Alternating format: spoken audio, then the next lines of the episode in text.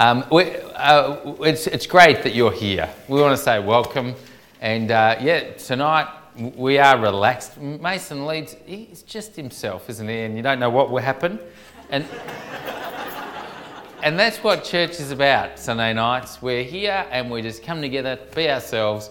And really, our prayer and our desire is that we would all just go away more and more nuts about Jesus, that we'd just be uh, crazy about him and be wanting to make him Lord in every area of our lives. And uh, we, we do believe that God is mighty to save, and that as you put your trust in him, he will change your life. He'll transform you from the inside out. You'll start to uh, think differently, act differently, and your life will be different as you put your trust in Him. Doesn't always go smoothly, we know that, but we know His presence right through everything. So if you're here tonight uh, welcome wherever you are in the stage of getting to know Jesus more. If you've committed your life to Him, if you're still checking Him out, we just uh, want to lift Him up tonight. And we do that. Uh, we're looking forward to hearing from Phil preach tonight. We're continuing through Ephesians, the book of the Ephesians, and we've been enjoying just reading that letter together and having messages from there. So, looking forward to hearing Phil preach. Just wanted to share with you just a little bit of what's happening in the morning services. We just want to update you a little bit each week if we can, so that what's happening in the morning is you're catching just a bit of it, even just a snip of it at, at night. So, just briefly, we started a seven week series this morning on the values of our church. We've been through quite a process with the staff, with the deacons, with the church leaders together over many meetings to, to, to find out what are our church values? What are the things we really hold dearly that, that we, we think should be so clear and, and so clearly understood by everybody at our church that will unify us and give a foundation for us to, to move ahead together. And this morning we talked about the first two. All of the values are listed in the news sheet this week, and there's 10 of them. And this morning we started with two. The first one is that our church uh, is a Christ centered church. Uh, we quickly talked about the fact that uh, you know the only way that you can uh, be part of Christ's church is to be a follower of Christ and to put your trust in Him completely. Jesus said uh, to Simon Peter when he asked him, Who do you say that I am? Simon Peter said, You are the Christ, the Son of the living God. And Jesus said, Hey, you're, you're right. You're blessed, Simon Peter. And on that confession of faith, I'm going to build my church. And since then, everybody who puts their trust in Him are part of His church. So we, we, we urge uh, people we challenged you on how to be, to make sure that you have Christ as your Lord and Saviour. And then we talked about how our church is structured in such a way that Christ is Lord. You know, um, I'm the senior pastor of the church, but I've got to tell you, I don't make the decisions around here. We really believe that the way the church uh, should, should operate is that those who have put their trust in Jesus Christ, have a personal relationship with Him, can seek his mind and can, uh, can really prayerfully say, God, what are you saying to us as a church? And when we gather together at the church meeting, like we gathered together on Wednesday night, when we seek the mind of Christ for major decisions in our church, we really prayerfully say, Where are we going, Lord? And as we hear what he's saying, as we talk together and vote and make decisions, Christ leads us. We want that to happen not only in the church meeting, but in teams that you're in. If you're in a small group, we don't want you to rule with an iron fist if you're leading it. We really believe that if people are followers of Christ, we can discern as we read and pray and find, you know, God, what are you saying to us? Would you lead us? Would you guide us?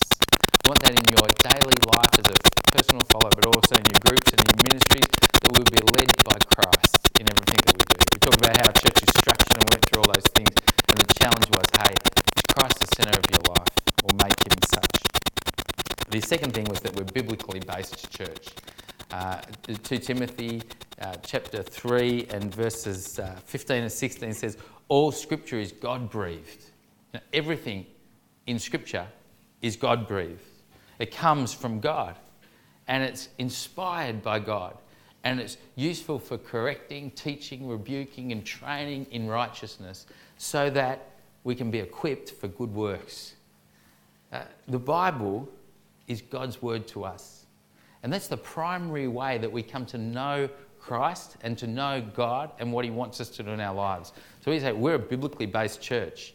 Everything we do has to line up with the scriptures. You know, if you find that sometime uh, someone's doing something that doesn't line up with the scriptures, you know, I'm the first one who wants to know about that. I'd love to sit down and talk about it and work it through because we want to be led in a way that is right with this scripture. You know, it's not the only way God speaks to us. Sometimes He will speak to us as we're reading God's word and, and prompt us, or sometimes He will speak to us in different ways through people and through different ways. But He will never speak to us in a way that contradicts His word. So I just cannot fathom it when people say, I believe in Jesus. I just don't have much time to read His word, or I'm too busy to have God speak to me. I'll just put it down here and try and, you know, I, I think many people have this kind of idea of Christ but they don't know Jesus as he's revealed in his word. The only way you can get to know him is by understanding how he's, who he is and what he's asked us to do and by living it and obeying his word in our life. So we're Christ centered and biblically based. But that's a core of our church. Christ is the head of the church. And to know him and to live according to him, we want you to be reading your Bibles every day. We want you to be memorizing scripture and thinking on it and applying it to your life and living it every day. They're the first two values. Each week, we're going to give you just a little snippet so you're not separate to what's happening with the whole church, and so that together we're going to be catching these values together. I want to let you know one more thing. Uh, we had a great global leadership summit on the weekend. The weekend before, some people from our church also went down to Melbourne. Um, a number of us went to Geelong. And I just say that it was just an incredible two days that we had. Uh, and and our, I think it's just impacted the people that went, and it's been wonderful. So much so that Wednesday night is our regular leadership night, and we just thought uh, Bill Hybels shared to a leadership summit of uh, 80,000 leaders, um, that was sort of beamed across America and all around. And he gave this message, and it was right on our core value number one that uh, the church must be a Christ-centered church. So we're going to show that this Wednesday night, 7:30, and we're asking, hey, if you're a leader, we'd love you to come. If you're not a leader, but you'd just love to watch the video DVD, this this month you can come and just just be part of that. 7:30 here at the church, and I reckon we're not going to string out the night. You'll be home by nine o'clock. Okay, I promise you. So that's a good thing to do. Hey, it's great that we're together and uh, let's pray. I, I, just feel that sometimes um, we've got to keep praying for our city. And um, this week, you know, I don't know about you, but if you read the papers or watch the news, it's getting a politically hot environment in our city, isn't it? Um, there's only a month away till a state election.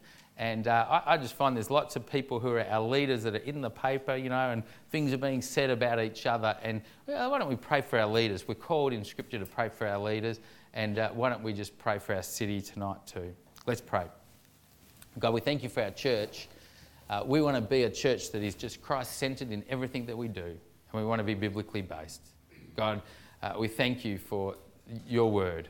We just want to live it and, and, and obey it in everything that we do. God, we want to pray for our city today.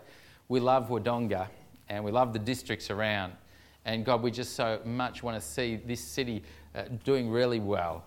And God, we just pray for our leaders. We pray you give them wisdom at this time. God, we pray for people that are seeking election, those that are already uh, often facing criticism. And we just pray, God, that in this, those people that are leading would keep their eyes focused on the roles that they're doing and that they'd be good leaders and that be, they'd be wise and that they'd always do what's best for this city. Oh, God, we, we pray that this city would be a city that just catches uh, a real heart for what you want. God, we pray that they would realize um, that life without you is not worth living. And we pray that so many people in this city, God, would come to know you. Lord, tonight we realise the land is dry um, and parched. Uh, farmers are longing for rain. And God, we just pray and we cry out as your people God, would you bring the rain?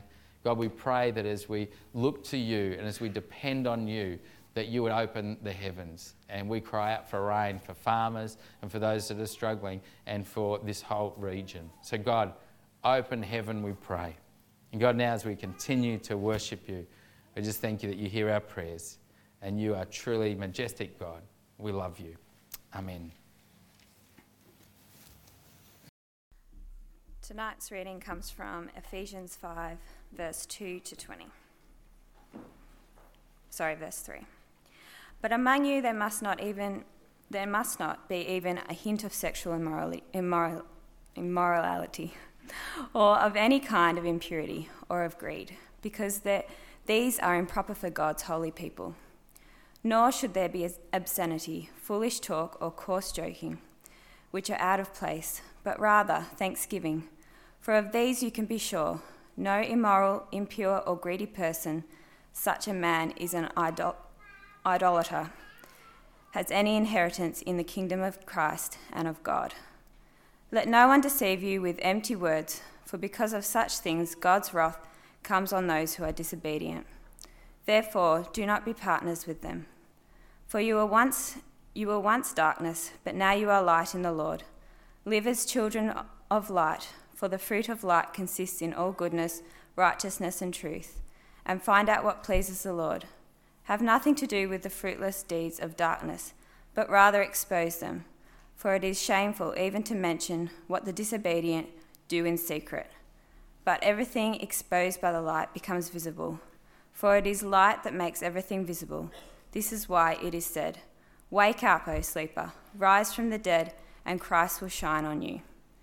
Be very careful then how you live, not as unwise, but as wise, making the most of every opportunity, because the days are evil. Therefore, do not be foolish, but understand what the Lord's will is.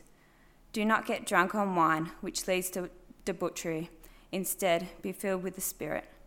Speak to one another with psalms, hymns, and spiritual, spiritual songs. Sing and make music in your heart to the Lord, always giving thanks to God, the Father, for everything, in the name of our Lord Jesus Christ.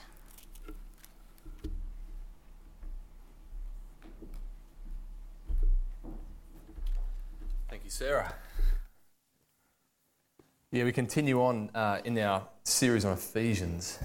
And um, if you've got your Bibles there yet, um, chapter 5, verses 3 to 20. Um, well, something amazing happens when a person surrenders to the love of God. Um, something amazing happens when a person says yes to living for Jesus and no to living uh, for themselves. They move from being enemies of God without hope of Uh, eternal life to being children of God the Father with the hope of life forever, forever with this loving God. It's like in the beat of a heart, a person enters or can enter into relationship with God. Amazing. And one image that's used to explain this change is that of moving from darkness to the light. God is described as light. You know, those who come to Him and say yes to Him enter into this marvelous light. Those people who haven't said yes to Jesus yet, they remain in the dark. But something else happens when you come into the light of God when you come into the light of His presence, when you surrender your life to Jesus, we become children of light. It's like we become part of this light. It's like this light actually starts to shine um, from us. Because we belong to God, we belong to this light, we start to shine. This means that uh, wherever we live, uh, whatever we do, we are children of light if you have put your trust in Jesus. And as children of light, it's our task to shine. It's our uh, task to burn brightly. It's our task to shed light wherever we live, wherever we are. This is a great passage. I wonder if you tonight are a, a child of the light the question is are you shining brightly? Are you shining brightly? Or has the light that you emit gone a little bit dull? It's a couple of questions for us to think on tonight. There's some things that dull your light, and there are some things that, other things that are like uh, things that crank your light up to maximum brightness. And uh, tonight we're going to have a look at a couple of these factors. But maybe before we start unpacking the passage, let's, let's pray. Father God, we come before you now and, and we're here um, because we are seriously interested in you. Or perhaps we're here because we're just starting to look into these claims about Jesus Christ. Lord, we pray that um, you would open our hearts and our minds to hear from you. Lord, please speak to us tonight from your word. Please change us. Um, by your grace, we pray. In Jesus' name. Amen. Let's um, have a look at a dulling factor first. Let's have a look at something that kind of takes our shine away. It's only one factor, um, and there's a whole lot of others, but this one's a pretty common one. So let's look at verse from verse, uh, our passage from verse 3. It says, But among you there must not even be a hint of sexual immorality, or of any kind of impurity, or of greed, because these are improper for God's holy people nor should there be obscenity, foolish talk, or coarse joking, which are out of place, um, but rather thanksgiving. Now, we can summarize this dulling factor that they've pulled out, that Paul's written down tonight, as sexual immorality. Paul loves kind of getting into the big issues. And he says there mustn't even be a hint of it amongst God's holy people.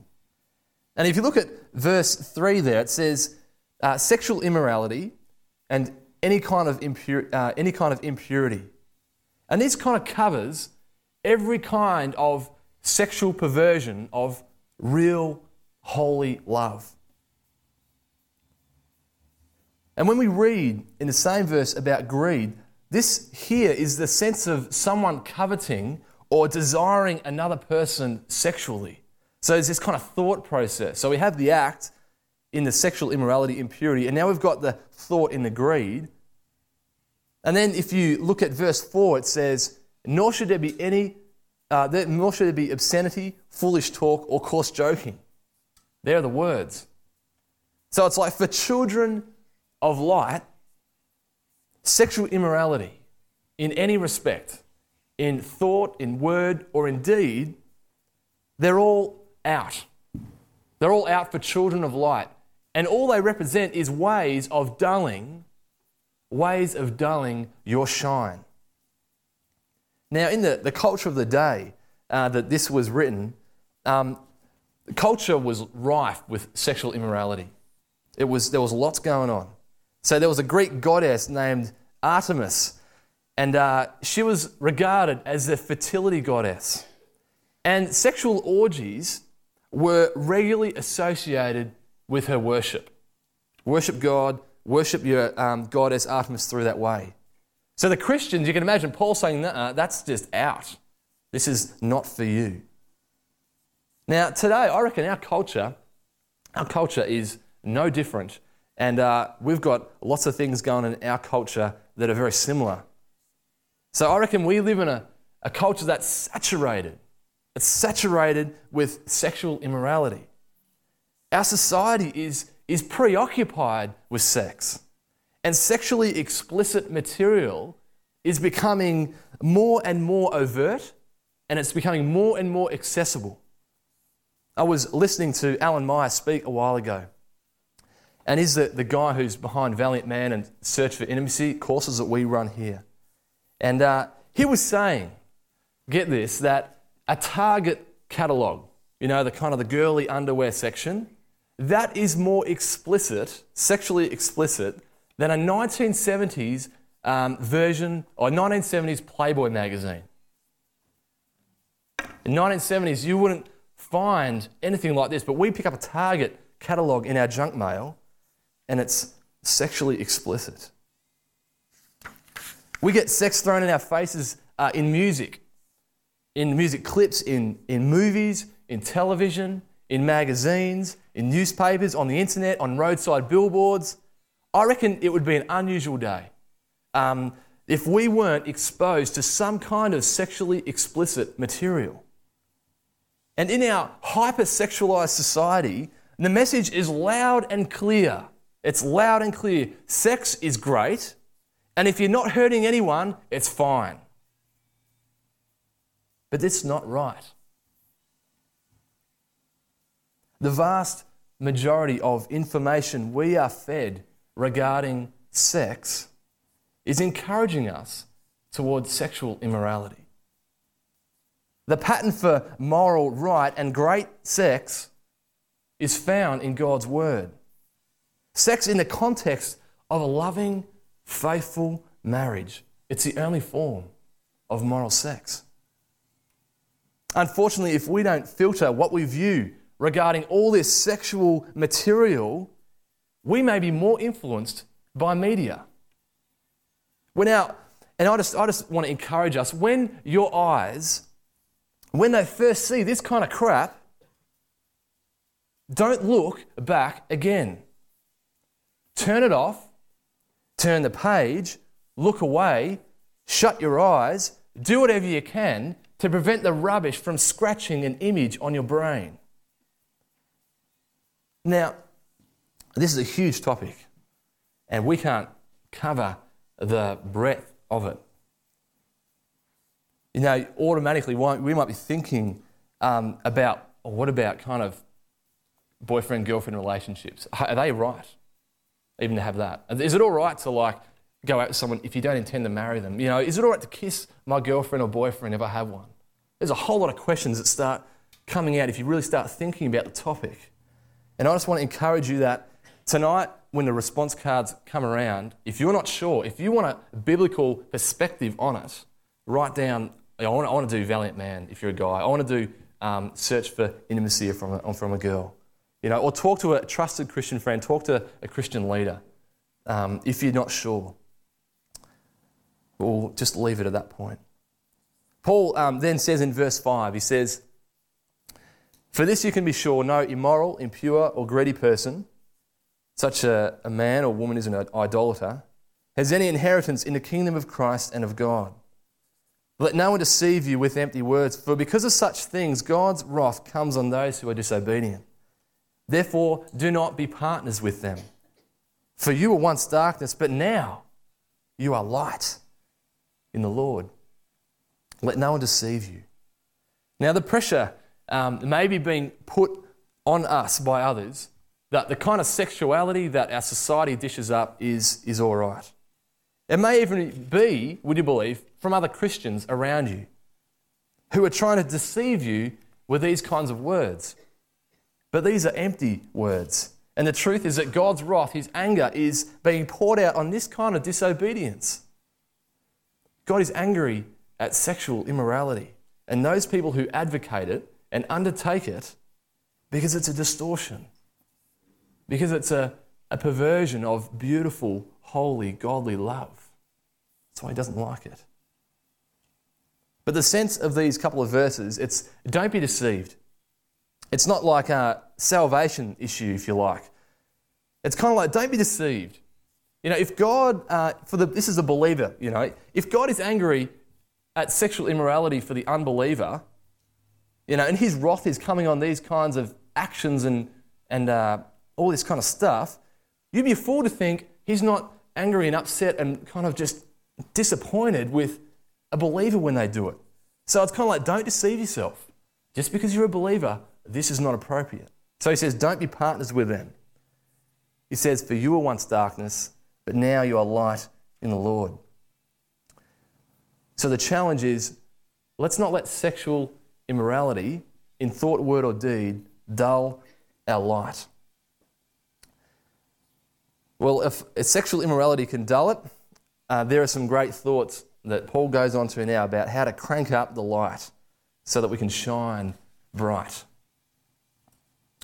How do we live as children of light? Well, it's got a lot to do with understanding God's will. And in the rest of this passage, you, you seem to hear the sense of like, oh, get wisdom, you know. Try and understand God's will. There's a big kind of theme that comes out. So from verse 8, it says, Live as children of light, for the fruit of light consists in all good, goodness, righteousness, and truth, and find out what pleases the Lord. Have nothing to do with fruitless deeds of darkness, but rather expose them. For it is shameful even to mention what the disobedient do in secret. But everything exposed by the light becomes visible, for it's, it is the light that makes everything visible. Now, God's will for us is that we wouldn't be made dull by the darkness, but rather that we would expose deeds of darkness. That actually we would function as a light. Like it's, it's kind of, it's very obvious, but the point's great. You know, we shouldn't be darkened by darkness. Our effect, if we function as a light, should be to bring light in dark places. It should be to bring illumination where there is darkness. It's great. Be a light, bring illumination. Don't be darkened. Now, a good question is um, all right, how do we expose deeds of darkness? How do we bring visibility in places of darkness? And when I say what I'm about to say, this comes in, we're exposing with love and compassion for people, not with a legalistic sense of law and you're wrong and I'm right. I think a great way, um, and you could probably think of more, but let's keep on this sexual immorality line of thought. A great way of um, exposing it is to not engage in it. You'll shed light if you are not doing sexually immoral things in thought, word, or deed. And you're going to stand out. And let me just say that I reckon that, and this is pretty, if, if you're in a relationship with people, uh, especially you know your work in a secular kind of workplace or whatever, it will be abundantly clear uh, that people love to talk about sex. Doesn't matter where you are. I don't think people love talking about sex. They love talking about what they get up to. They love talking about what they want to get up to. It's it's out there. Now, this kind of topic, I think you know. Hopefully, I mean, hopefully you don't, but I think you probably do. That it comes up on a regular basis. And we can either kind of go along with it or we can refuse to engage in it. So, what will you do? You know, what do we choose to do tonight? Will you uh, kind of determine not to do that? Because it, not engaging in it, you will stand out. You'll definitely stand out. But I want to encourage us to take it one more step. I think we should be proactive about communicating morality. You know, we shouldn't just be silent and hope people see the difference, but we should, if the opportunity arises, be proactive. You know, I mean, it's difficult enough kind of not engaging with it. It's even more difficult to speak up against it. But here's the, the challenge I give you, that I give myself. I can remember um, being at a, a, pub in Richmond, in Melbourne, and um, this is a pub my good friend Damien regularly went to because it was his cricket, cricket club's local watering hole. And uh, the times, if I wanted to catch up with Damien, I'd go to the pub and, um, and spend time with him. And over the times I uh, went to this pub, I just met uh, some of his mates. And uh, I got to, got to know quite a few of them. It was quite good. And um, I got, this, got to know this guy called, and we'll just call him, his nickname was Des. Everyone was called Des, and he coined the phrase. Um, and my friend Damien, he just likes to paint me out as this full religious extremist. And um, he likes putting me into places to see what I do with it. So I'm talking to Des, and he goes, he goes, hey Des, you know, Phil's getting married in a couple of weeks, and he's never had sex before in his life. And he just said it outright. And I'm going, you know, but Des should have seen him. He was like, he was like completely like he was in complete disbelief. You should have seen him. His life was about, you naturally go out in the weekends and you pick up and you have sex and you talk about it. And it's like great having sex with lots of girls. And that was just the natural thing. And then I don't, I've never even done it. And he's going, no, no, no, no, no, no, no, no, no. What's wrong with you? He's just, he was even pacing, going like, no, What's wrong? What? I don't, no, you, no, you're 20, 26. No, no. He was just like, couldn't compute. And then he went off, kind of socializing with other people. That was the first exposure. That was like, my mate dobbed me in, here I am, yep, virgin, 26, sorry about that kind of thing, you know? Um, hey, not that I, no, anyway, I won't go there. Um, for the rest of the night, he would um, every now and then come back and he'd look at me, just going like, nah, something wrong with you. What's going on? Like, he was just kind of like, no, you're joking me. You're seriously joking me. Because his worldview was like, it's just the thing you do. And then later on, we had a bit of a chat, and in the middle of the conversation, I took it to the next level. I said, I reckon, Des, that the sex you have with all the different women you have, I don't think that that brings you fulfillment. And uh, he's kind of looking at me going like, you betcha it does. and I said, no, I don't reckon it does. I think that, um, you know, I don't think it does. I said, um, if you're, imagine making love with a person that uh, you're in a faithful, committed relationship in marriage, and you just trust each other, and you just love the other person, and there's this mutual love and there's this mutual respect. I think that would take sex to just a whole new level. And I could see him, I could see the, the, the coin, the penny just dropping in his brain as he kind of recognized that that was true. As children of light, we need to expose deeds of darkness. We need to function as light. There's something else that happens when you expose deeds of darkness. Not only do people in the dark have visibility of their kind of deeds and maybe get convicted, or maybe they don't, maybe they don't care, but this visibility can result in salvation for the person that you're exposing. So from verse 13 it says, But everything exposed by the light becomes visible for it is light that makes everything visible. This is why it said, Wake up, O sleeper, rise from the dead, and Christ will shine on you. It seems that by making things visible, people can have the opportunity to wake up from like a godless slumber. They can arise from a place of spiritual death, and Christ's light can shine on them. Kind of goes without saying, doesn't it? If you bring light, to a place of darkness, there is no longer darkness. If you bring light to a place of darkness, there's no longer darkness. So, in this way, when we actually act as a light, function as we should as children of light, instead of being made dull, um, we actually illuminate and expose the darkness so that people can come to faith, they can see the truth. It's pretty amazing. The passage goes on and gives us more insight about the nature of this darkness.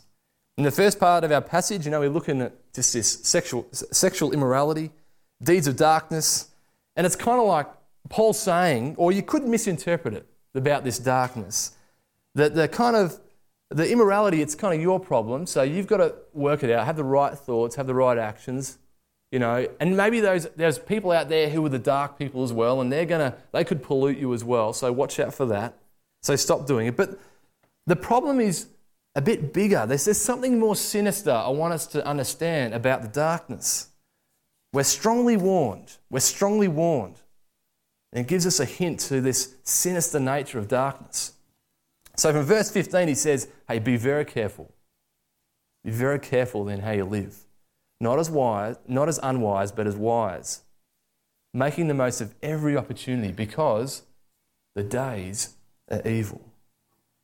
Be careful because the days are evil. We get an insight here. Back in chapter 4, verse 27, Mason spoke and we heard about anger. That if you have unresolved anger, it's not righteous anger, but an unresolved anger, the devil can gain a foothold. So there's this devil figure. And in chapter 6, we're going to hear a bit later on, and Gail's going to speak to us about that. We hear that about something else about the sinister nature of this darkness. It says it's not just about flesh and blood that we're kind of against, but it's actually spiritual forces of, of heaven and in the earthly realms. So I want to encourage us not to think that it's just my sexual immorality I've got to deal with, or it's the, those people out there, but this darkness is alive. This darkness is not dead. This darkness is just not people. It's just not ourselves. We're doing battle, not with just our own issues, but the darkness has an active nature. And this darkness, this evil, is seeking to snuff you out, to snuff your light out, to make your light dull, dull to the point of just like quenching it. Now, we're in a battle and we need to realize that the devil is seeking to snuff us out. He'll go at our weakest point too. If your weakest point is sexual immorality, he'll go you there. If it's kind of alcohol and it's drunkenness, he'll go at your weakest point. If it's you fear or whatever, he'll go at you there. He will go at you where you're weak. So every day, we've got to be very careful. We've got to be on guard so that we can see. Now, we're going to strike winds for the kingdom, but then we're going to be on guard because there's, this darkness is kind of trying to envelope us. So, children of light, we need to expose that which is in the dark. We need to bring light and make things visible. Now, final tip that we're left with in this passage on how to live as children of light is massive, and it kind of permeates the rest, and that's to be filled with the Holy Spirit. Please look um, with me at verse 17. Therefore, do not be foolish, but understand what the Lord's will is. See that wisdom coming in again. Do not get drunk on wine, which leads to debauchery. Instead, be filled with the Spirit. Speak to one another with psalms, hymns, and spiritual songs. Sing and make music in your heart to the Lord, always giving thanks to God the Father for everything in the name of our Lord Jesus Christ. We shouldn't be foolish, it says at the start. We should be wise. And then the passage goes on. It says, instead of getting drunk, um, which leads to debauchery, and debauchery is this uh, sensual pleasure, and once again, we can call it sexual immorality. Instead of that, we should be filled with the Holy Spirit. Now, if we truly want to uh, live as a child of light, you know, if we want to shine, we need to be filled with the Holy Spirit. If we want to burn brightly for our King so that we function as light and expose deeds of darkness and enable people to find the way home, we need to be filled with the Spirit. Hmm. The picture is uh, crystal clear that we have before us this parallel between alcohol or drunkenness and the spirit. You know, the more alcohol you consume, the more you lose control. And people say that alcohol is a depressant. So it depresses first your and foremost your brain, and so you lose uh, control of your senses. And then there's fuzziness, and there's blurriness, that comes upon you the more you consume. If you're drunk, you'll be out of control. And you'll be led toward and made very vulnerable to being tempted by sex and its various derivations. Your light will be dulled. Now, the Holy Spirit is the exact opposite.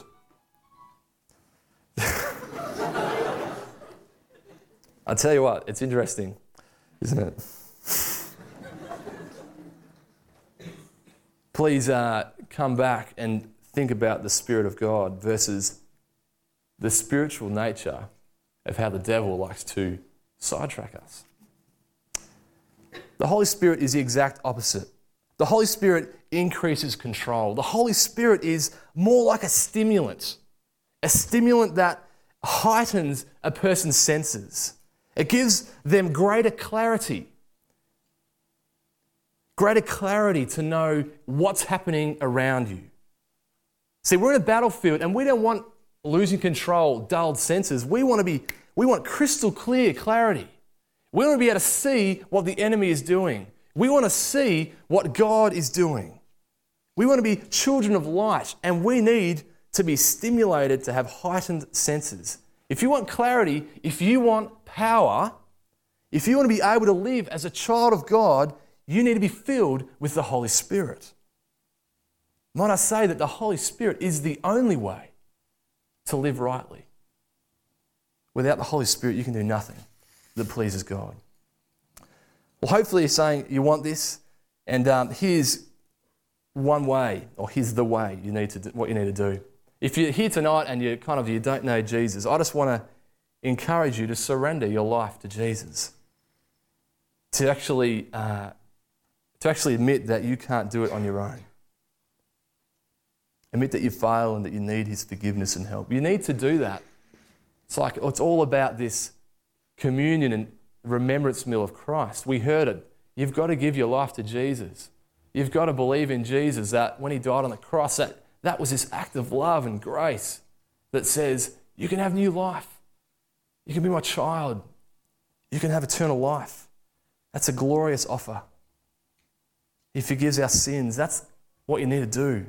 Trust Him. And then it says the promise when you do that, the promise when you say yes to Jesus is that He gives you His Spirit.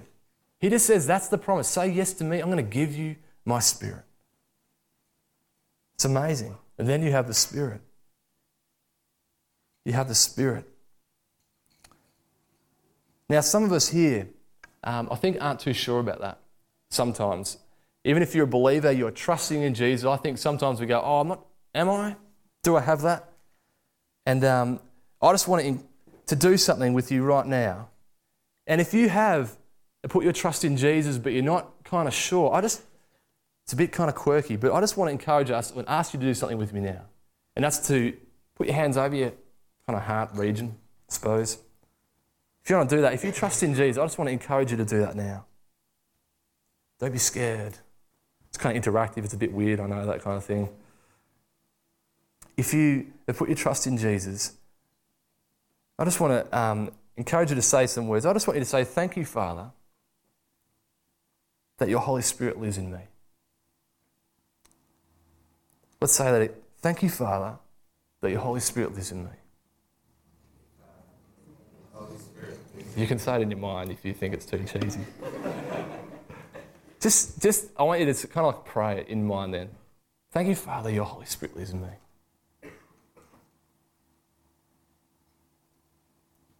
That's the reality. If you're a believer in Jesus, that's the reality.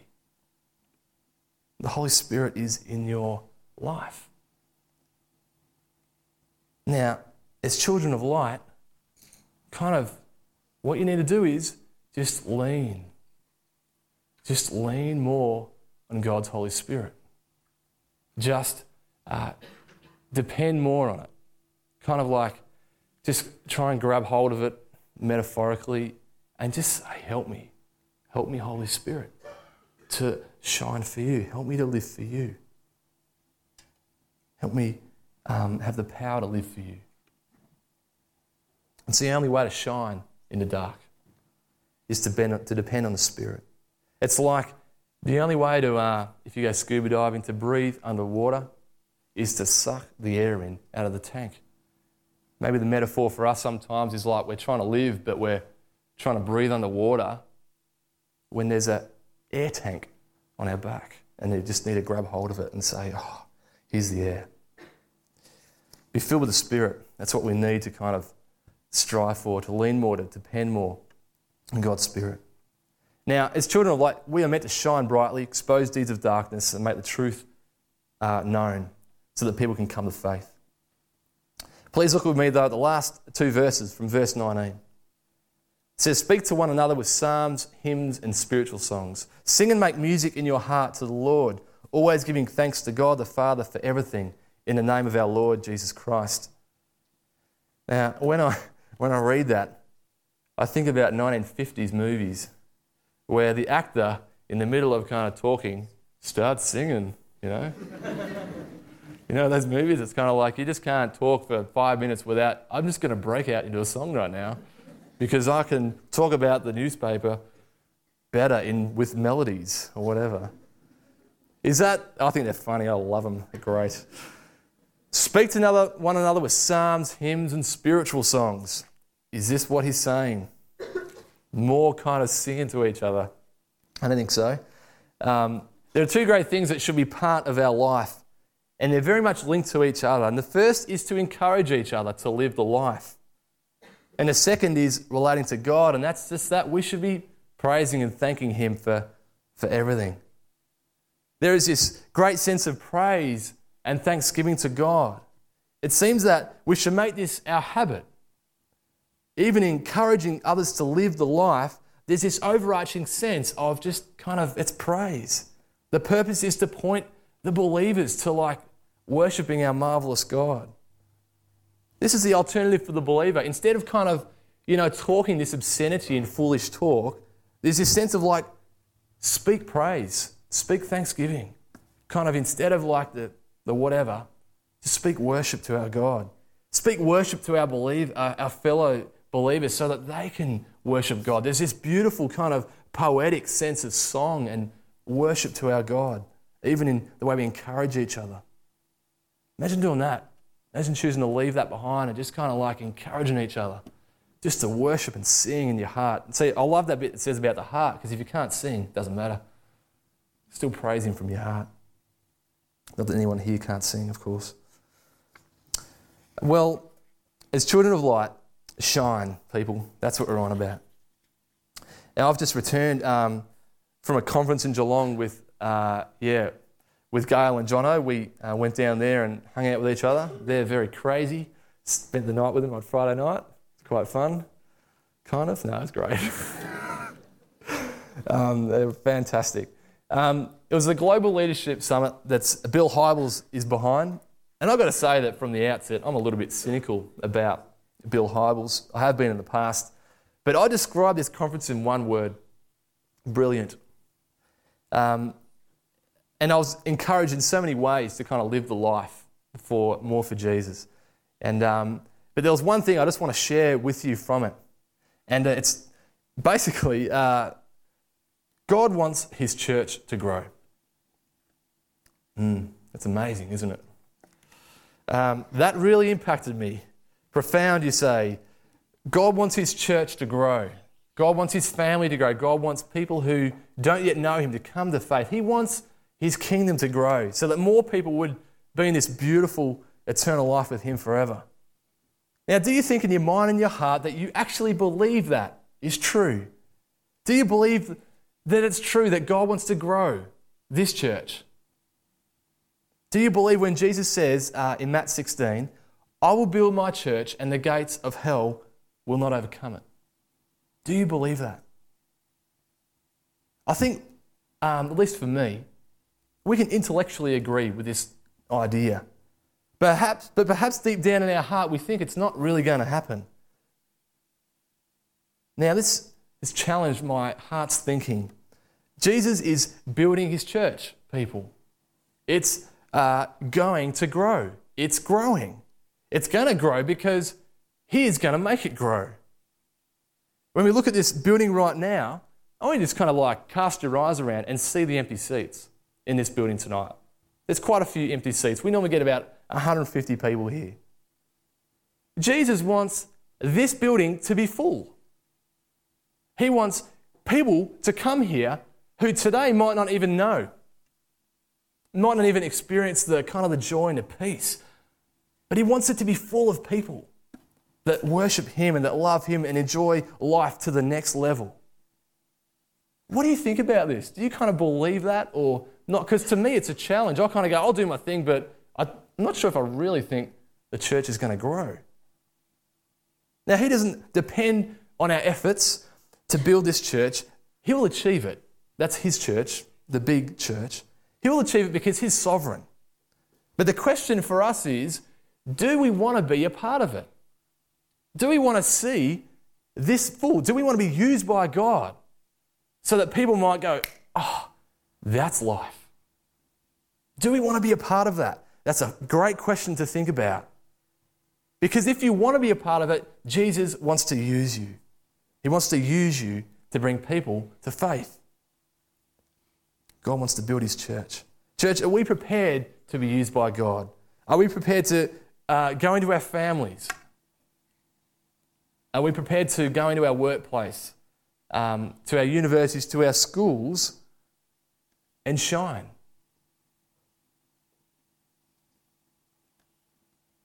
To go out there and live more as a child of light than we do already. Some of us do great.